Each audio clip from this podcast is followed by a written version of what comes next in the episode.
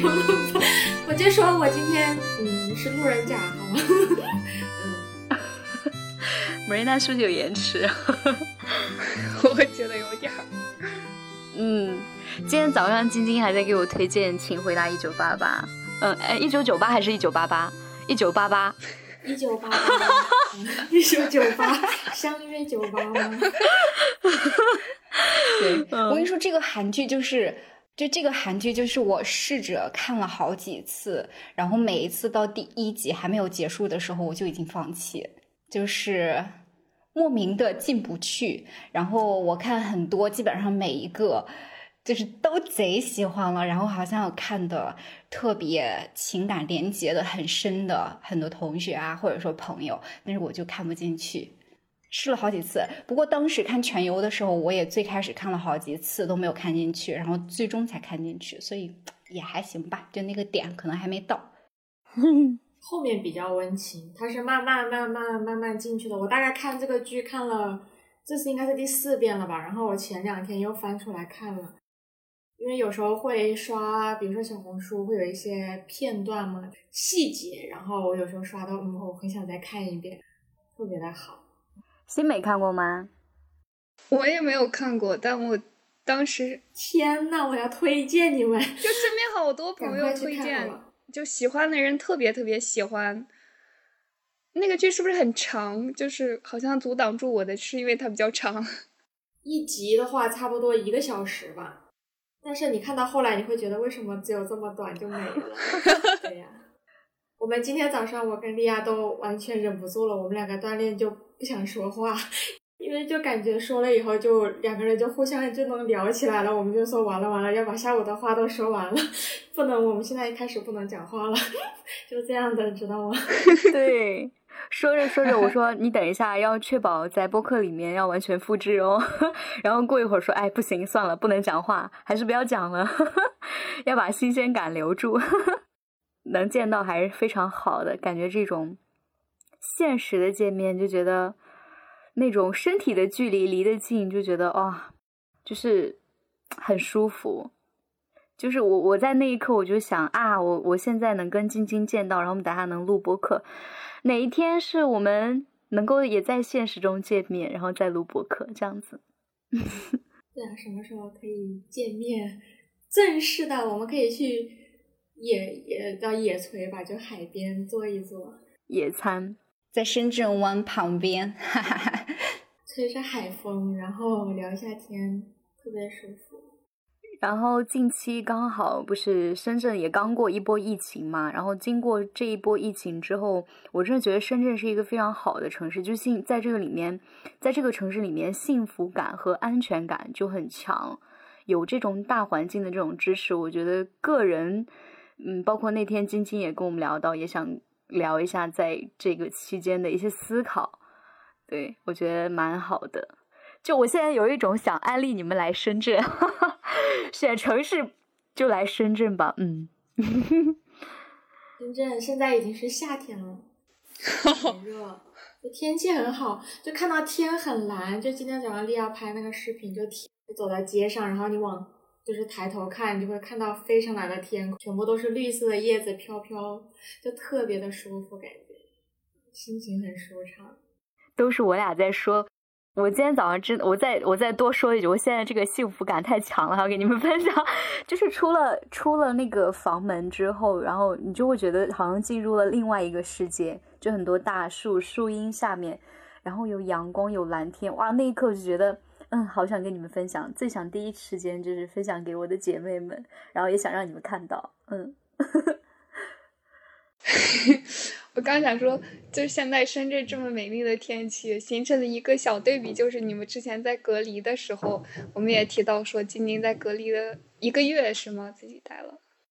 差不多吧。我们应该是属于二月底居家办公嘛，正式回来上班，差不多就三月底，就一个月。然后上次我跟新美说到，是因为那天。嗯，洗澡的时候会产生很多的灵感，然后突然想到就是这一个月的时间的一些自己的想法吧，然后突然非常想要，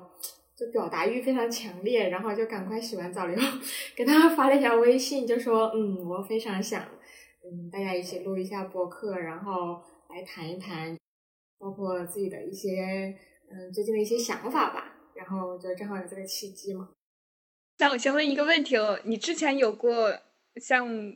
这次隔离一样这么长的一个人待的时间吗？就是我默认为那一段时间是完全自己一个人待的。我其实最先开始，呃，武汉那一次最大的疫情我也经历到了，然后那段时间就是正好是过年嘛，然后是在家里面，然后我还算是比较早从湖北回到深圳的，然后但是当时，嗯，就是疫情的第一次嘛，大家都非常的谨慎，所以回来深圳的第一天就被隔离了，但是那个时候就大概只有十五天，现在就差不多是一个月。我觉得，嗯，状态会不一样吧，因为那个时候就是，其实就是在家里睡觉，然后，嗯，也没有干什么特别的事情。但是我觉得这一次的隔离，就是整个人都感觉到会状态会不一样。因为首先我觉得有一个背景吧，就是今年年初回来的时候，就是整个人就是感觉工作也挺繁忙的。然后很多事情就是，其实年初的时候你会有，就是对新的一年有很多的期许吧，然后也有很多的愿望，然后包括你可能对新的一年有很多的计划。然后我觉得这个时机就很好，因为就正好让你很安静的去把很多事情，就包括很多计划呀、很多想法，然后都想清楚，就是给自己一个非常就是安静的一个独处的时光。就我今天早上跟莉亚说的，我感觉我就问他，我说有没有就是在一瞬间这种感觉，你会嗯，就感觉你自己长大了的这种这样的感觉。对我我我这个隔离期间就是大概是这样的感觉吧，我就觉得我好像比之前成长了不少，一瞬间长大的感觉。你们俩之前有过吗？莉亚跟 Marina？我说一瞬间，它不是就是说感觉突然吧，就是不是说那种就是你可能经历了很长时间，然后你回头看你所发生的一些事情，你觉得嗯，我好像比之前有成长，只是说你在过完这些时间的时候，你你突然发现我好像是不是往前又进了一步的这种感觉吧？嗯，我觉得有诶，就是上一期播客的时候我也讲过，前一个周深圳的一周在家隔离嘛。那最大的改变是什么呢？我还蛮好奇的。其实我昨天看到一句话，我觉得挺能，嗯，形容我最近的一个想法，叫做“长途跋涉后的返璞归真”。其实可能也不是长途跋涉吧，我只是觉得这段时间我真的非常的关注我自己内心的想法。就是很多时候，就是我们向外面对的人或者很多事情太多了，就你真的会忽略你自己心里的一些想法。就这一个月的时间，我我我首先我。睡眠很充足，然后会好好吃饭，然后呢，就是非常规律的饮食，然后就是很多的时间，我就是基本上都是非常安静的，然后去写画画，然后包括就想一些很多的事情，就包括我应该去怎么去做很多的，就是一些计划吧，包括就是内心的一些想法，就感觉自己非常的安静，什么巨大的改变吧，好像也没有。我比较好奇啊。我们三个人状态应该，Marina 就是我们四个人状态，Marina 的话也是自己有待一段时间，就不知道宁德疫情怎么样。就是好像从去年到今年，你也都是一个人在那边那个城市，然后在这个一个人的期间，你的感受怎么样？Marina 会不会跟晶晶晶有同样的感受？哈 哈 我这一直有延迟，我就挺抱歉的，大家，我们 MMT 的听众，的确我是基本上一直在自己待着，就是没有跟别人待待有半年多的时间了吧？你想我八月十四号从香港回来，去年，然后一直自己待着，对吧？呃，我当时在深圳隔离了二十一天嘛，就是八月十四号回来之后先隔离，嗯，然后我就自己一直待着，还挺舒服的。在这个期间，有没有感受到那种，就是像晶晶说的那种，感觉到自己是新的那种感觉？因为我上个周就是也待了一个周，觉得，嗯，偶然在一个吃饭的瞬间，就上一次播客也提到过，我会觉得，哎，自己现在好像是蛮新的自己，倒也不是说成长了多少多少多少那种感觉，就是觉得，哎，现在好像是全新的感觉，就感受到那个新的那个枝丫在生长的感觉。Marina 有没有这种感觉？新的自己，我可能还没有这个感受。我觉得我每每一秒都挺新的，都挺快乐的。你这不是更新吗？每一秒都在刷新是吗？嗯，就比较规律的生活。首先，你你休息的比较好，吃的也比较好，然后也非常的规律的饮食，然后相对来说，你身心就是一个比较放松的状态吧。外部的这种环境，然后第二点就是说，你可以有很多时间去做自己的事情，会觉得这些事情，然后反倒滋养给你很多的这种。力量吧，你不会再因为就是很多，比如说工作上的琐碎的事情，然后让你觉得自己心里很累或者怎么样的这种，类似于这样的感觉。我之前也有过，就是疫情的时候自己一个人待了一个月的隔离时光，我觉得那种全新的自己更像是之前自己没有看到自己的那么一个部分。在平常的生活里面，经常注意力会被，比如说工作呀、发展呀，或者说生活中很多琐碎的事情。如果说在隔离的阶段，可能外界的所有这种以前要进行规律的每天的日常都削减了很多，大部分时间就剩下了就是自己跟自己相处的日常，所以。这种我觉得持续一个月的隔离时间，其实能够让自己感受到很多自己之前忽略掉的东西。我是感觉好像一下子外界的很多声音都静音了，就是我觉得自己的声音特别强烈，就是在隔离那个阶段，我我当时是这样子，就是一直能 有很多很多的念头冒出来，可能以前也经历一些事情的时候，我有有感受到过，但是比如说。在做事情，或者是在在工作，在干这个干那个，然后就没有刻意的去很关注到他。在隔离的时候，很平静的时候，就每一个念头、每一个想法冒出来的时候，我都可以跟他相处一会儿，或者是去思考一下。就我觉得那种带给自己的那种变化还是挺多的。说这一点，我特别有体会，真的是想做的事情那一部分是还挺。有条理的慢慢整理下来，然后一件一件来做。但是对于感情，对于嗯人生自己的思考，感觉今天的想法可能是这样子，然后明天可能就换一个想法。就新美说的那种，跟他待一待，那个相处过程，就觉得哎还挺好的。就是自己的声音在慢慢的增强，然后就体会那个过程，就特别好。我也有这样的感受，我感觉你就完全说出了我的心声。嗯。因为可能平时的生活状态里面，我觉得完全的一大段的向内求去探索自己的这种整块的时间比较少，然后这一件事情吧，真的时间上的连续性能带来很多很多的帮助。因为当时我在隔离那一个月，我我写了我。我应该是人生中最多的日记吧，就是写了好多好多，就经常会一下子哇冒出来灵感，赶紧把之前自己的那种想法呀，然后觉察到的东西赶紧记一记。就对于我来说，嗯，那一个月是我第一次那么那么安静的跟自己一块儿相处，所以真的会感觉到那种挺大的变化。我觉得这有可能也是，就是疫情能够带给大家的一些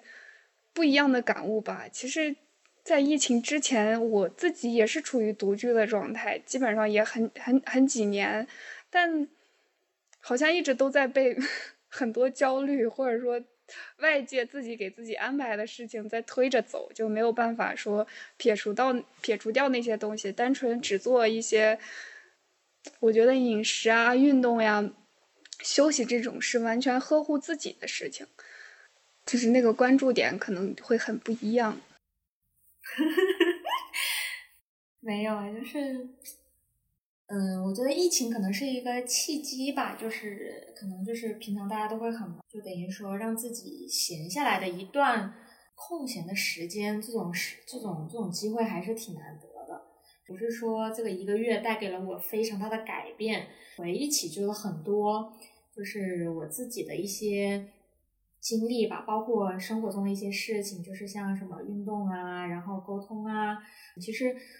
就独处也算是一种吧。就是你可以在一个人的时候，你可以比如说听播客，然后阅读，然后做就是一些，比如说你像说跳一些舞，然后瑜伽这种一个人的运动，或者是说你向外的可能就是沟通嘛、交流，然后可能会有一些亲密的关系还有相处，这种户外的运动呀，我觉得其实他们都会带给我们自己很多的力量吧。嗯，就是正好闲下来这段时间，我觉得独处带给了我很大的力量，但是其实生活中也有很多的事情也带给了我们非常多的力量，就是向内滋养我们，就是。让我们自己慢慢的成长和壮大这种感觉，挺有趣的。就是我今天早上其实，在跟莉亚说的是基本上锻炼嘛，因为我们也是经常运动在一起。就是我我今天跟她说的这个契机是在于。因为我真正开始锻炼的话，大概是二零一五年吧，就是我第一年来到深圳的时候，到现在的话也挺长时间了。我跟他说，其实我在我这一段时间之内，就选择了很多不同的运动，就运动其实是伴随着我这长呃这么长时间一直没有间断过的。但是在这个过程中，我选择了非常多的运动的方式，其实真的是体现了我当时的那个状态，就非常迎合我当时的那个状态。我印象非常深刻，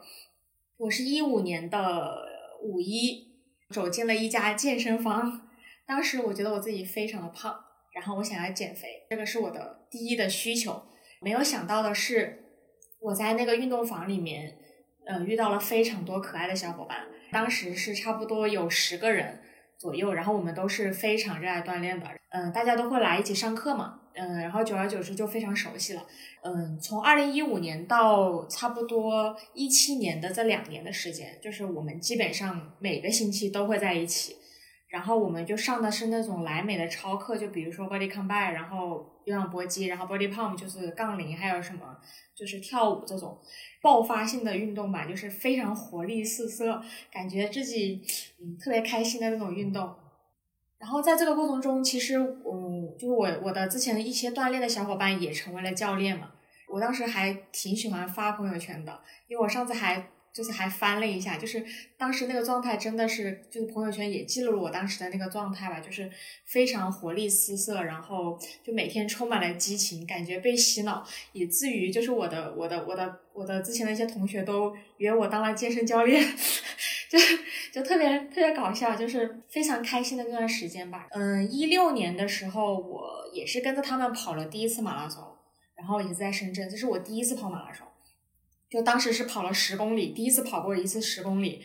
嗯，他们就说那就跑一个半马试试吧，因为大家一起跑，然后我就尝试报名了，没想到跑下来了两个半小时左右。那那个之后开始之后呢，然后我就从二零一六年开始到。差不多一九年的时间，就是我基本上都是在跑步。就之前的超课其实还上的挺少了。我那天还翻了一下我之前的那个月跑圈，我一八年差不多横扫无期，跑了差不多有一千一百公里。就现在想起来，就是完全是 unbelievable，就是非常不可思议的。但是我那个时候真的是非常热爱跑步。嗯，我觉得也跟我当时的状态会相关吧。我从之前很热闹的这种这种环境中，就是。开始慢慢的脱离出来，我觉得我真的非常需要一个人独处的时光。我觉得那个时候的运动跑步给了我当时非常多的力量。李亚在深圳，他知道我，我当时是住在深大旁边。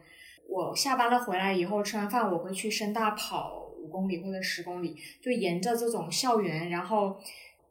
因为深圳晚上的天空都还挺蓝的，在绿荫下然后跑，然后呢风吹过来这种感觉，你会觉得你还是在校园里。就是我当时称，就是是每天晚上跟自己独处的时光。我当时称这些跑步的时间，就我非常热爱跑，就校园里的那条路。回忆起来的话，就是差不多那几年也是我觉得我自己内部力量非常弱的时候。我觉得我非常的暴躁，然后非常的抱怨吧，然后我觉得很多的事情都不顺，然后整个人的心态也很差。我只是觉得那个时候的运动给了我很多的能量。接着就是一九年疫情嘛，疫情了以后，就是很多的这种马拉松都取消了，然后最后我也搬家了，我可能也没有住在学校旁边，可能自己也懒了，就是跑步挺少的。最后我印象中让我觉得我非常就是很享受的这个跑步的时间，是我有一次是在海边，就是有一天晚上天气很冷，然后我在那里跑了差不多十公里吧，然后。就那一次让我觉得非常享受。就除此之外，就是一九年之后，我觉得没有哪一次跑步让我觉得我是非常享受这种跑步的时间，我觉得非常的消耗。然后后来我就是一九年开始，我就走进了健身房嘛，就是开始撸铁，包括现在就是我其实也是在就是力量的训练会比较多，就跑步基本上我跑的非常少了。只是我觉得也是非常迎合我现在的状态吧，因为因为我觉得力量训练就是你可能在短时间之内真的不会有非常大的改变，但是你真的是很需要这种很坚持的力量，就是你你会慢慢的去提高自己，就是提高这种训练的强度，在这种短时间之内你可能看不到效果，但是你慢慢慢慢慢慢慢慢坚持下来，然后你能看到你自己一个非常大的改变，然后。就是我觉得也是非常非常迎合我现在的状态，就是我觉得我是想要很停下来，感受时间带给我的一些滋养吧。就是我想在这个时间中慢慢的沉淀，然后慢慢的积累，不再需要之前那些非常热闹的环境，然后觉得自己突然就是被消耗了很多，然后我也不太需要就是跟很多人在一起。就是想要在这种坚持中，就是慢慢的沉淀吧。我觉得现在这种运动也是能带给我这样的感受吧。哇，我有一点 被惊到，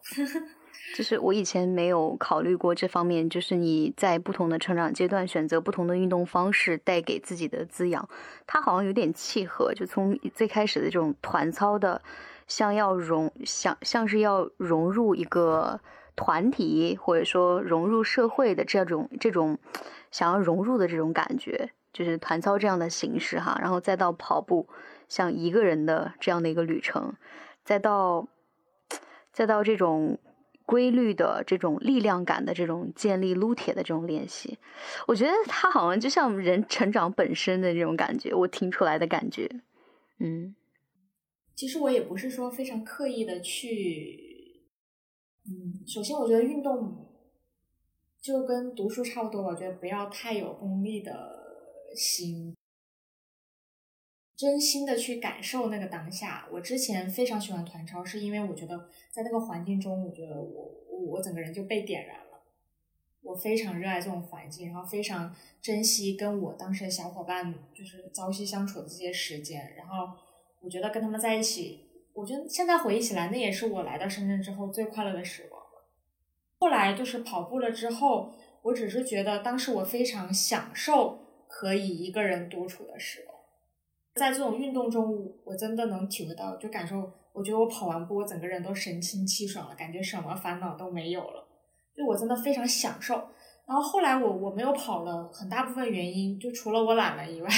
就很大部分原因，我觉得我没有办法去享受这个这个运动带给我的感受，我觉得很消耗我。我觉得我跑完步之后，我可能需要很长的时间才能恢复，没有办法在跑步的这段过程中去享受那个过程，所以我停止了。包括我现在就是除了力量训练之之外，我可能想要去练瑜伽，然后。就是这种向内吧，向内的这种感觉，我觉得现在是对于我这个状态来讲，我觉得向内这种感觉是我更需要的，然后也是我更想要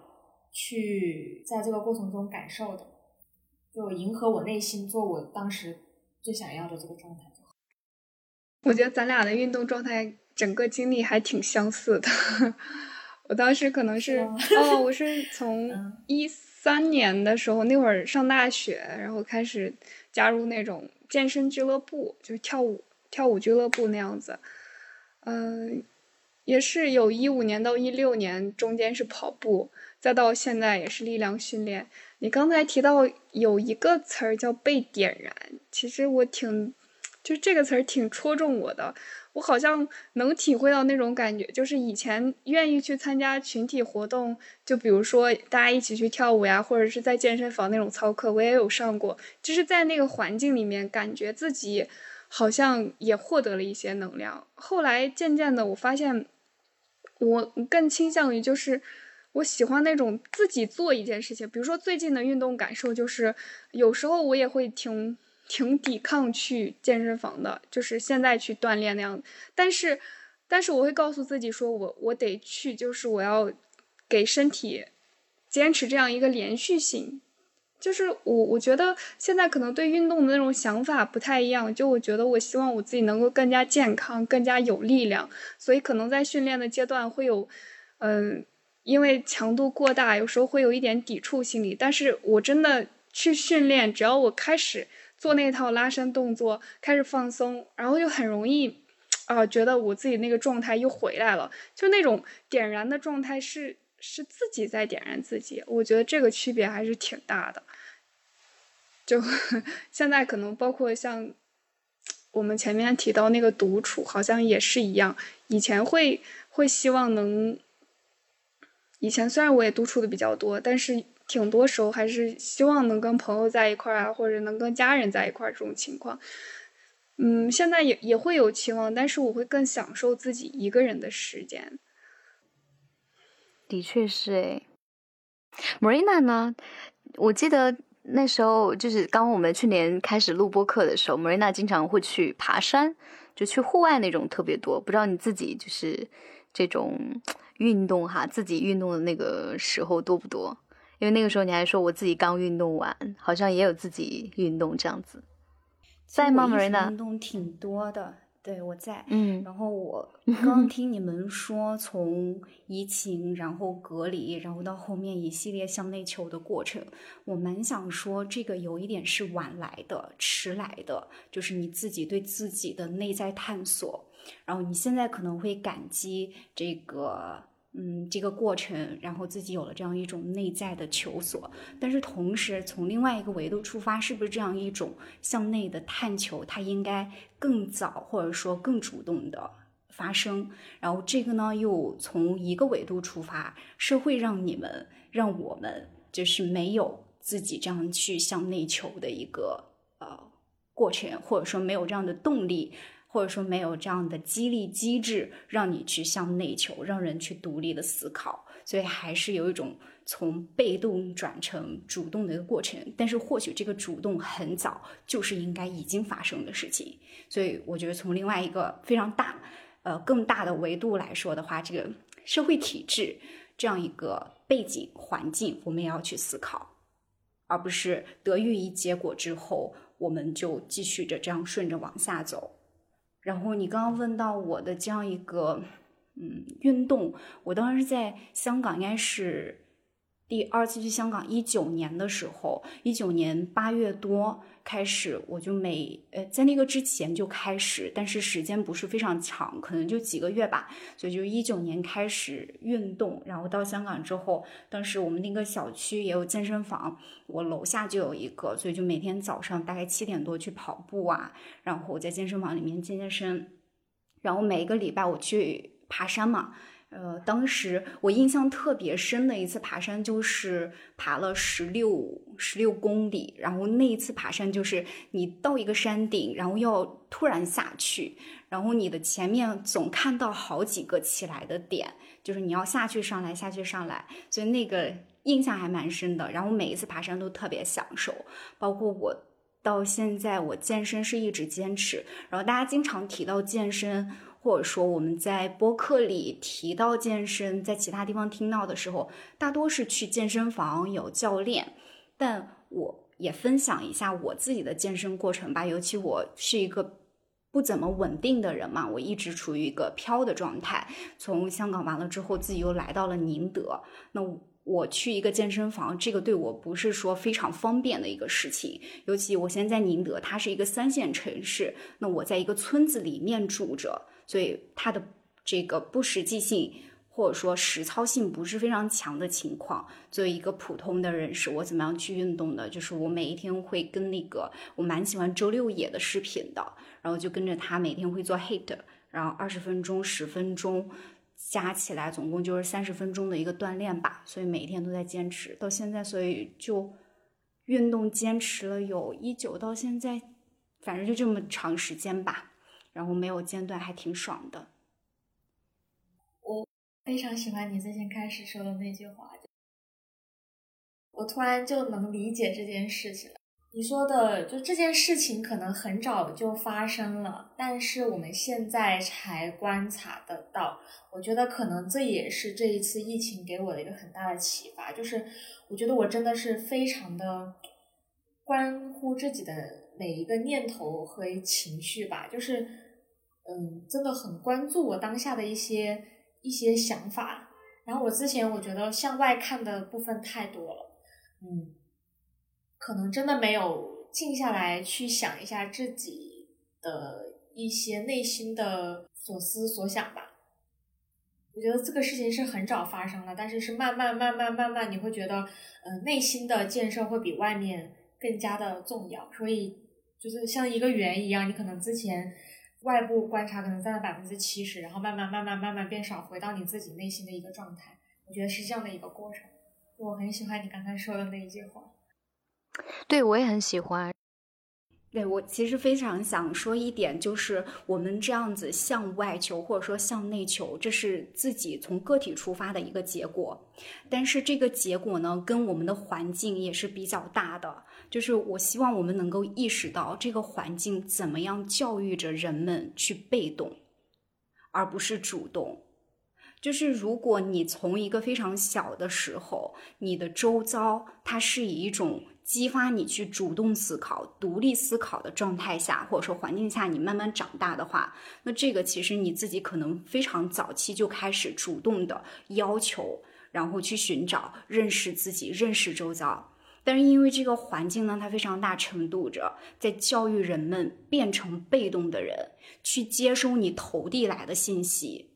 然后在整个娱乐或者说新闻界呢，是一个非常让心智降低的，就是让你的心智不是非常独立，不是非常成熟这样一个环境下，那人会产生现在这样一个结果。就是说我刚刚提这个点呢，不是说我们哪一个个体哪里做错，或者说哪里没有做对，不是这样的一个呃意图。我那个意图更想说，我们从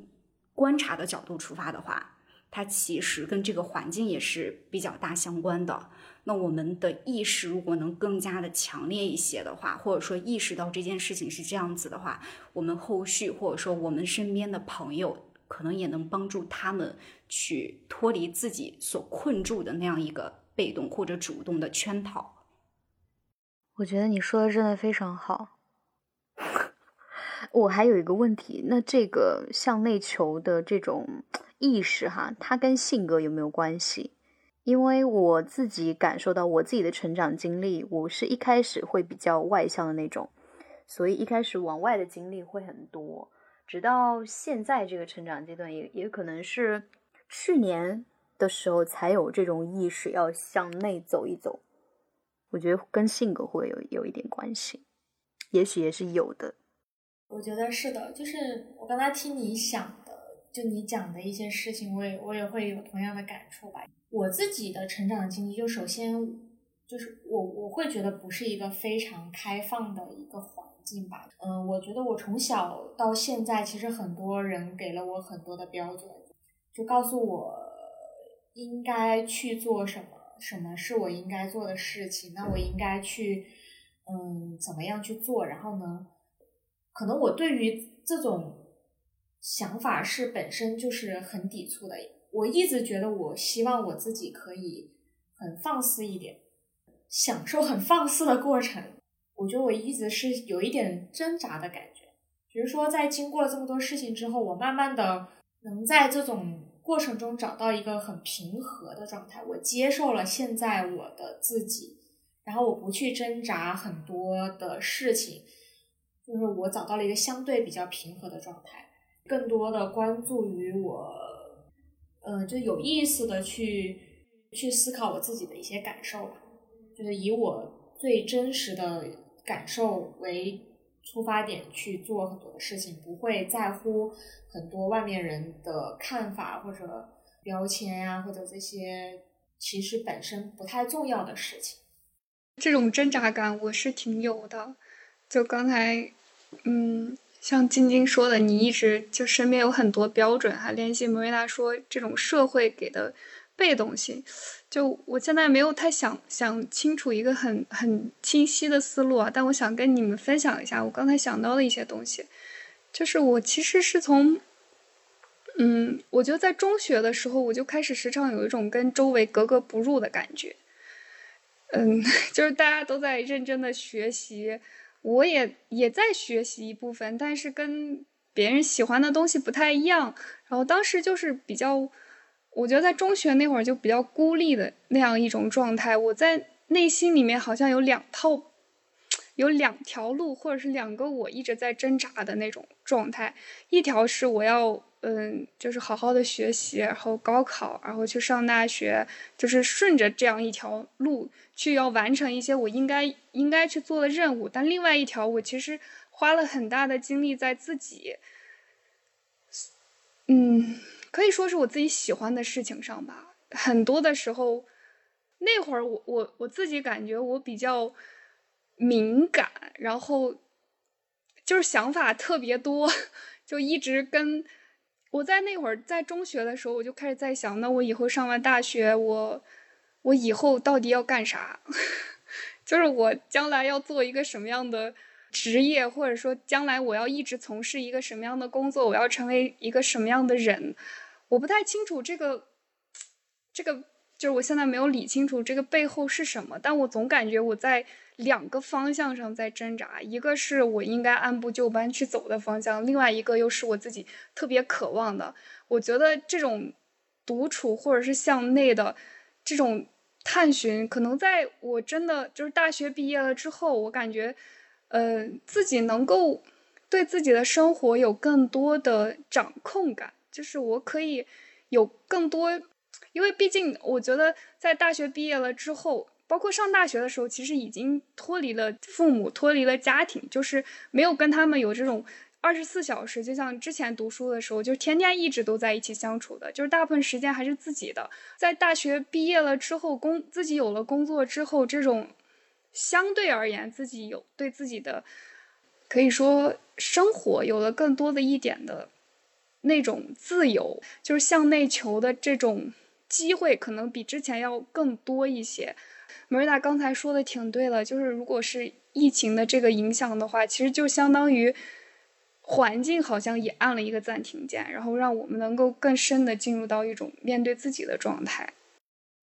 就我刚才在听你们的分享的时候，我心里一种有一直有有那种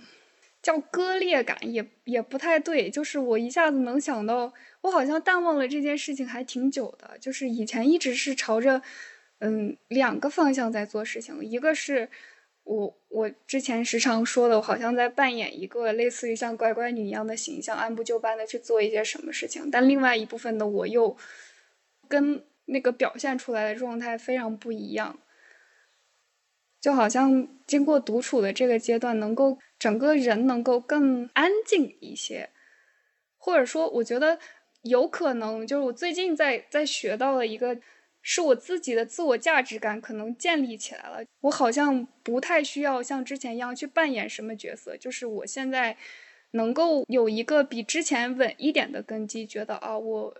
我想要这样，那我这样就 OK 了，好像那种割裂感、那种撕裂感才慢慢的、慢慢的在在消融掉。嗯，我觉得可能环境有一部分吧。我是觉得这个时代就是带给我们的就是很大的一部分的想法，就是说它没有一个非常明确的标准，就是告诉你做什么一定是对的，然后做什么一定是错的。就是，嗯，我我前段时间在看那个人世间，然后我就会看到，就比如说在八十年代，或者是说更早之前，就是很多这种工作的状态，就是其实是正确的道路是非常明显的。比如说你可能大学毕业。你就要去一个非常好的工厂，什么什么酱油厂还不可以，一定要去钢铁厂，因为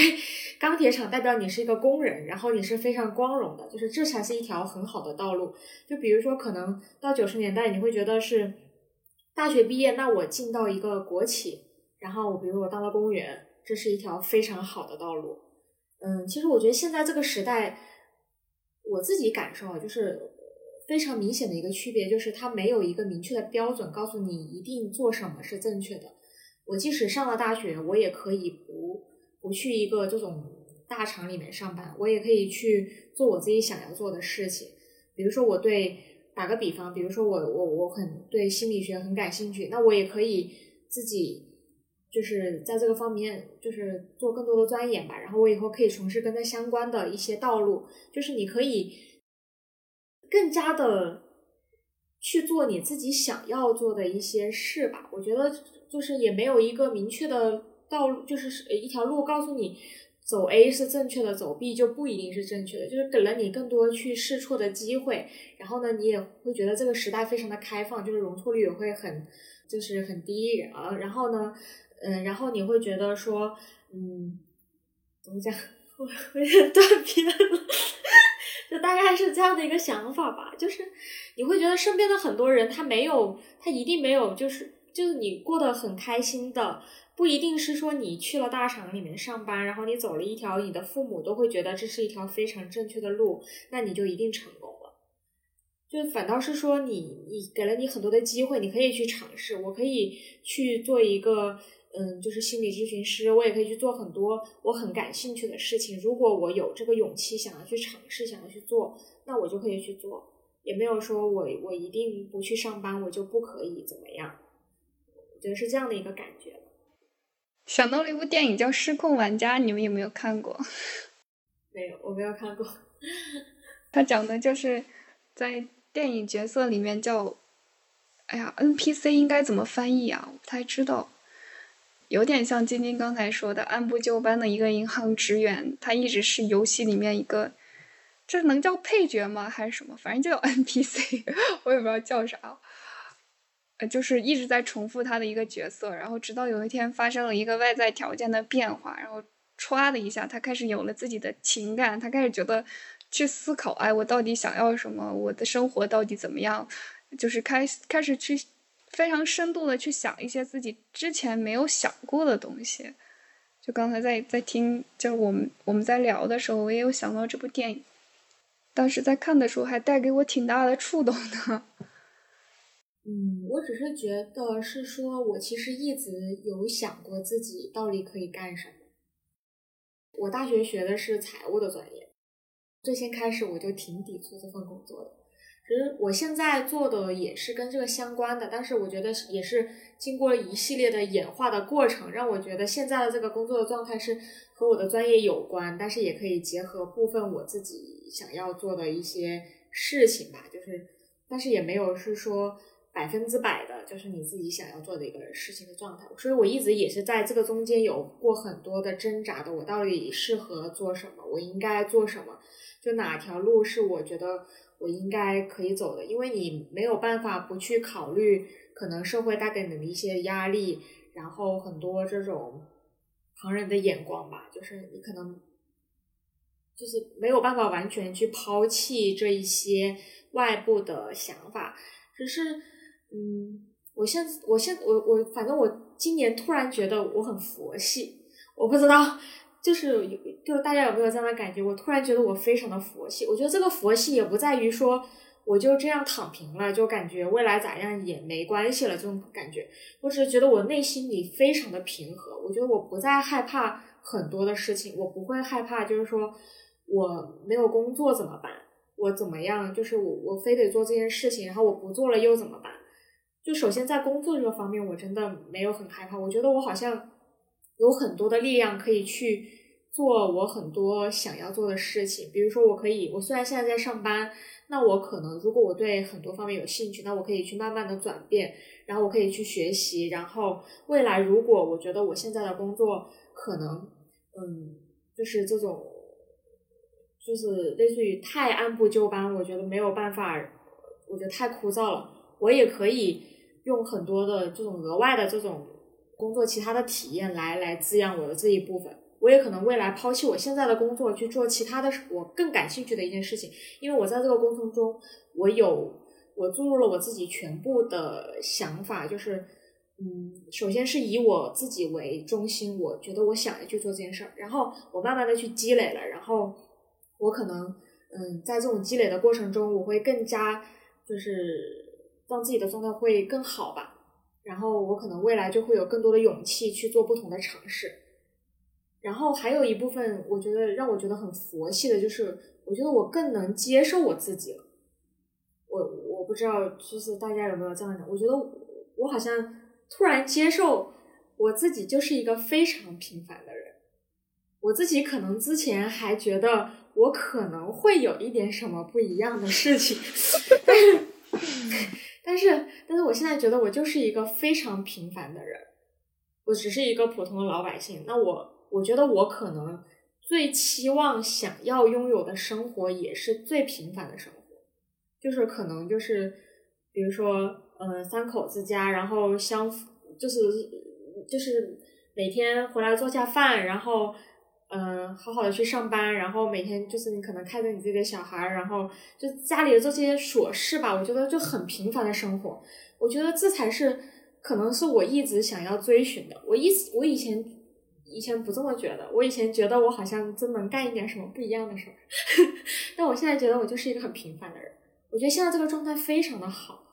我我可以完全接受自己。我之前其实有段时间非常的挣扎，就是。我会给我自己布置挺多任务的，就打个比方，我可能一天起来之后，我给我自己排的特别的满，嗯，就打个比方，比如说我说我说我一个月要要要瘦多少斤，然后我就真的是硬着让我自己必须达到这个状态，那我可能为了我要瘦多少斤，我可能得吃很少的东西，然后强迫自己在非常疲劳的状态下去锻炼，然后我可能也觉得说，那我只锻炼了，我没有看书啊。我觉得我没有没有学习啊，然后我可能要把这个时间抠出来，我要去看书，强迫了自己去看。即使我坐在这个书桌前，我可能没有没有读进去，然后我也觉得是，嗯，那我看了书我很棒。但我现在完全没有这样的想法。我觉得如果我现在状态很好，我我我可以去，就像我今早跟丽佳说，我我想要去写东西，那我就坐下来。然后我会非常就是灵感迸发，然后我会全身心的投入去完成我的这件事儿。那如果我现在完全没有这个状态去写什么公众号，那我就不写好了。如果我没有完全没有这个状态去看书，那我就不看好了。就是这样荒废了一天，就躺平的一天，我也觉得是非常开心的一天。我现在就是这样的一个很佛系的状态。对啊，就是我感觉我更接纳自己了吧。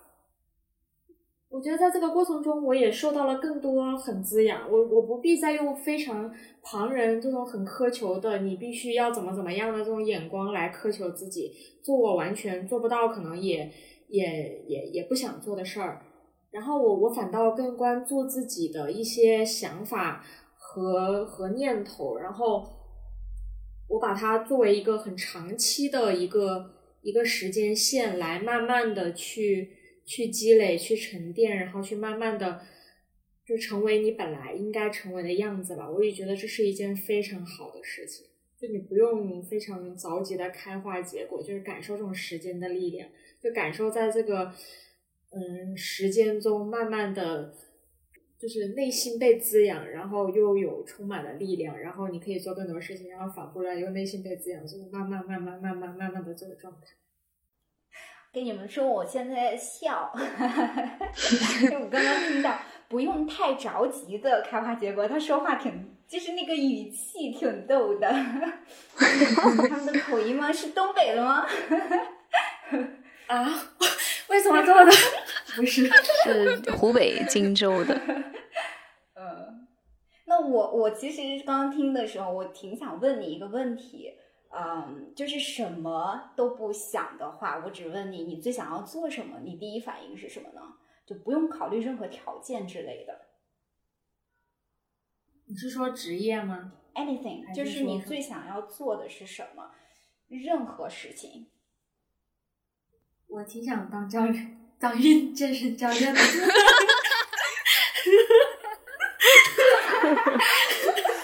呃。奔着来吧，来吧，来吧！其实我我我今天就是我今年非常有一种想要逃离深圳的感觉。我平常就是我真的很爱这个城市，我真的很爱。我觉得这里的环境、气候，包括这里的就这么多年相处的一些朋友，我觉得确实有我非常留恋的东西。但是我今年非常想逃离深圳，我不知道，我不知道就是就怎么形容这种感觉。我觉得。不管去哪里，我觉得都可以。不管住多大的房子，不管做什么事情，我觉得都可以。你说这个，我就想说，那就随心嘛。对呀。然后我同时也想到一个，就是我们做一件事情的时候，好像才二十来岁，或者说十几岁。就是我想说，才十几岁或者说二十几岁的时候，大家一件事情发生，然后好像余生你就是这个状态，就是自己在做选择的时候，或者说自己在做决定的时候，我来到一个城市，那我之后余生或者说十年、二十年就这样一个状态，就这样一种思维模式呢，它其实也是可以变的，就是你任何时候都是可以去变的。一件事情发生，今天是晴天，不代表明天、后天、大后天都是这个样子。所以就是可以，嗯，把那份灵活的主权拿回来，你做选择的这样一种灵活程度，你可以改变的能力跟潜能，其实都是取决于你自己的，你那样一种心境或者说心态，你怎么样去思考这样一个事情。所以说还是可以随心的生活的。如果想要打个引号逃离，那就离开。更多的是我不去对抗了吧。就是我觉得这才是我比较佛系的一个心理，就我不会去对抗我心里的很多的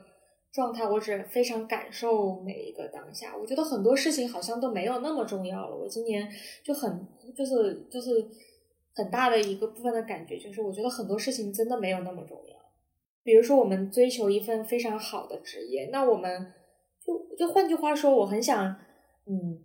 我那天想到一句话就是。就是我觉得很多事情是我们一直追求，以为它是很使命的东西嘛。当我们抛弃了这些觉得很使命感的东西之后，我们又剩下什么？就我那天就想到这个，就比如说打个比方，我觉得在我之前的几年里面，我觉得一份好的工作对于我来说是非常重要的，一份好的职业对于我来说我是非常重要的。但是如果当我拥有了这个好的职业之后，我又怎么样了呢？就是我不拥有它，我又我又会怎么样？我觉得好像很多事情都没有那么所谓，就你只是说在那个时候，你觉得你非常想要很紧紧的去抓到一个东西，但你当你得到了以后，你会觉得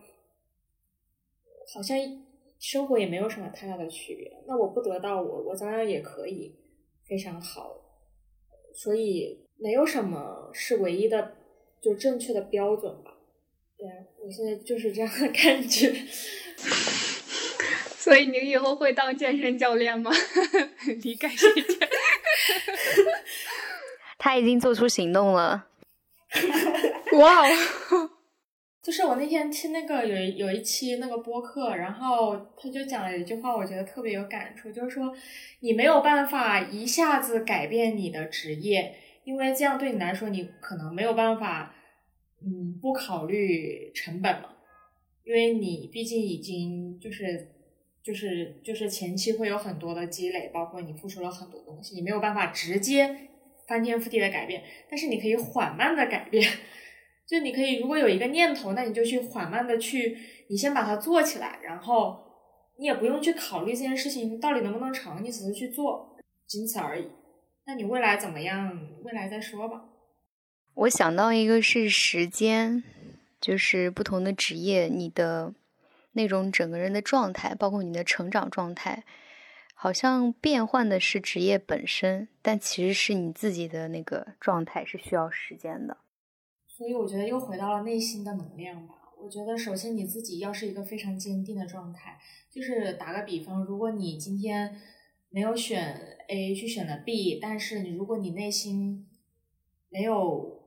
就是很坚定的一个状态，就是没有办法，内心有很多的能量的话，你也会轻易的改变这个想法，你也会因为外面的很多的声音来否定自己，来来问自己，那这个是不是不正确的？就是你会有很多这样的疑问。对啊，我觉得其实很多事情都会带给你很多的力量吧，就像我们刚才说的运动啊，然后包括。就是我们现在这种沟通，就是像姐妹之间的，嗯，沟通、聊天、支持，就是都会带给你很多的力量。你会觉得这是很重要的事儿，就是其他的没有那么的重要。其实说到这儿，我还挺想分享的，就是嗯，又追溯到我们最开始在聊的时候，你们提到的疫情也好，或者说向内求索也好。我我的感觉呢，就是在那之前，你们更多的是在怎么说，是在为这个集体而活。然后在这之后呢，你更多的是在为自己而活。包括你刚刚说的一个职业，你所说你你用的词语是佛系。那我的感觉是在之前呢，你把那个社会标准看得更加的重要。但在你觉着你佛系之后，你把自己的个人标准看得更加的重要。那这个也更多是来自于你自己的经验，它向你证明了你符合了社会标准，也不可以怎么样，也可以怎么样。你没符合它的话，也可以怎么样。对，我觉得总结太好了，就是这样子。这也是我现在的感觉。你说佛系的话，我经常也说我现在的状态也很佛系。就佛系到就挣钱也行，不挣钱还是得好好吃饭，好好睡觉，好好生活，好好活着，就这样子。但还是想经历的，还是想，哎，就看每天会发生什么吧。嗯。总的来说，感觉到我们都好像在很 很去感受生活的这种样貌吧。好像在每个不同的阶段，或者说在每个每个现在的瞬间，会怎么样去去看发生了什么，去感受发生了什么。我听有一种感觉，好像就是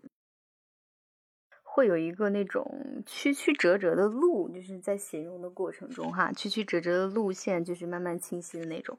我很想知道。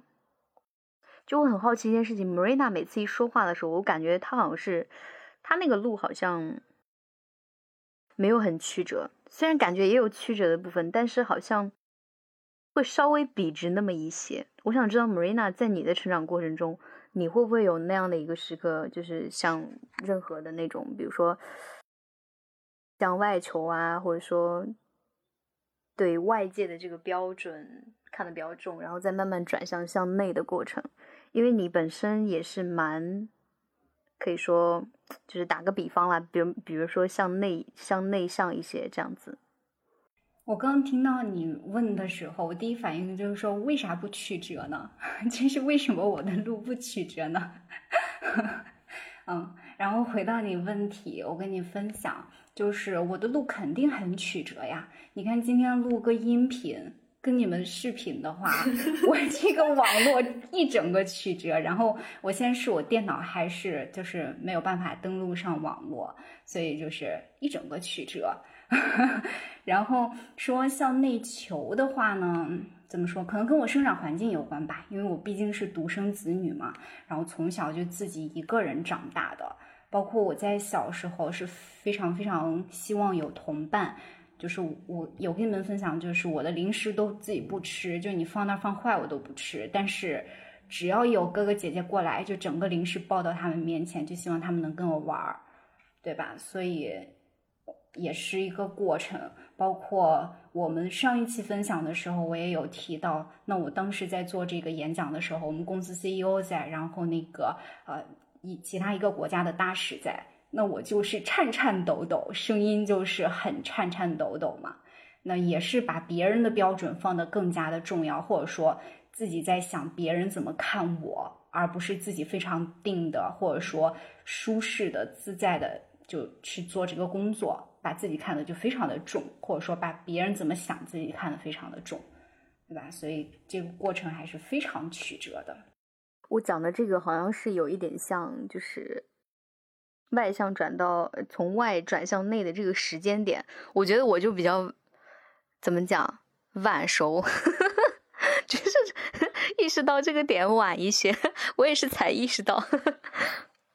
你说这个我还挺想说，就是好像什么从内转到外，从外转到内这句话听起来就定义性非常强，或者说绝对的程度非常大。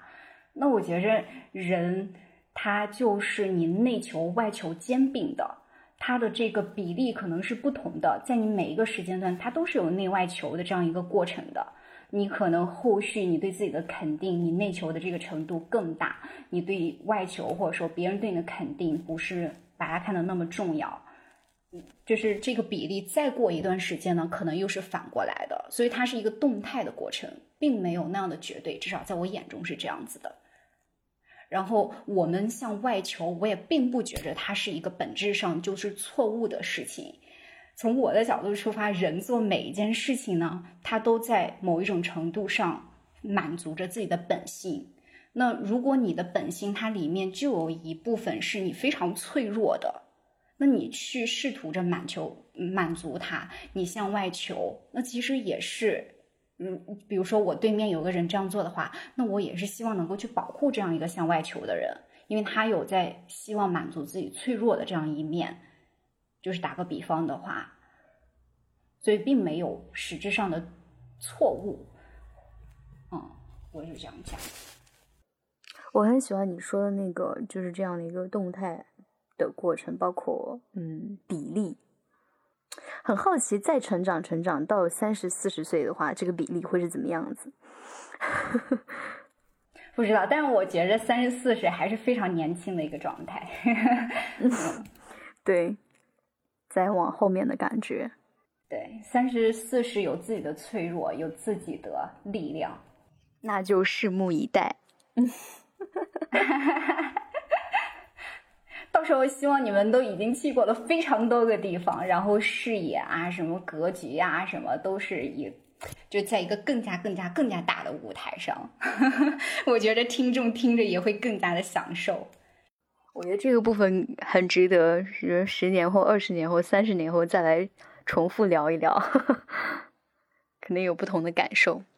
可以，那我们这一期就到这里啦，开心活好当下。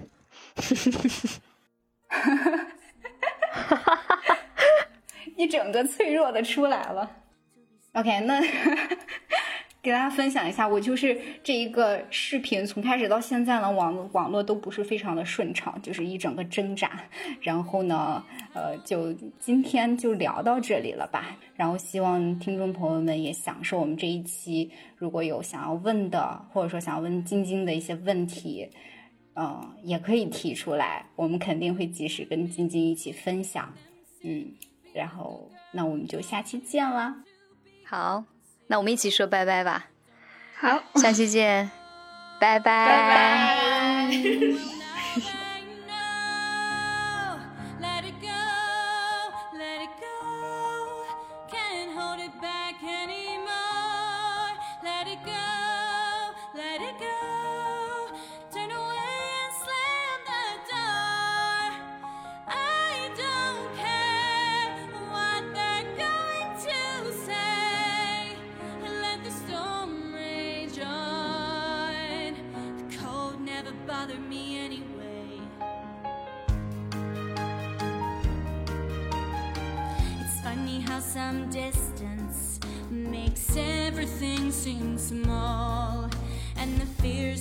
minds control me. Can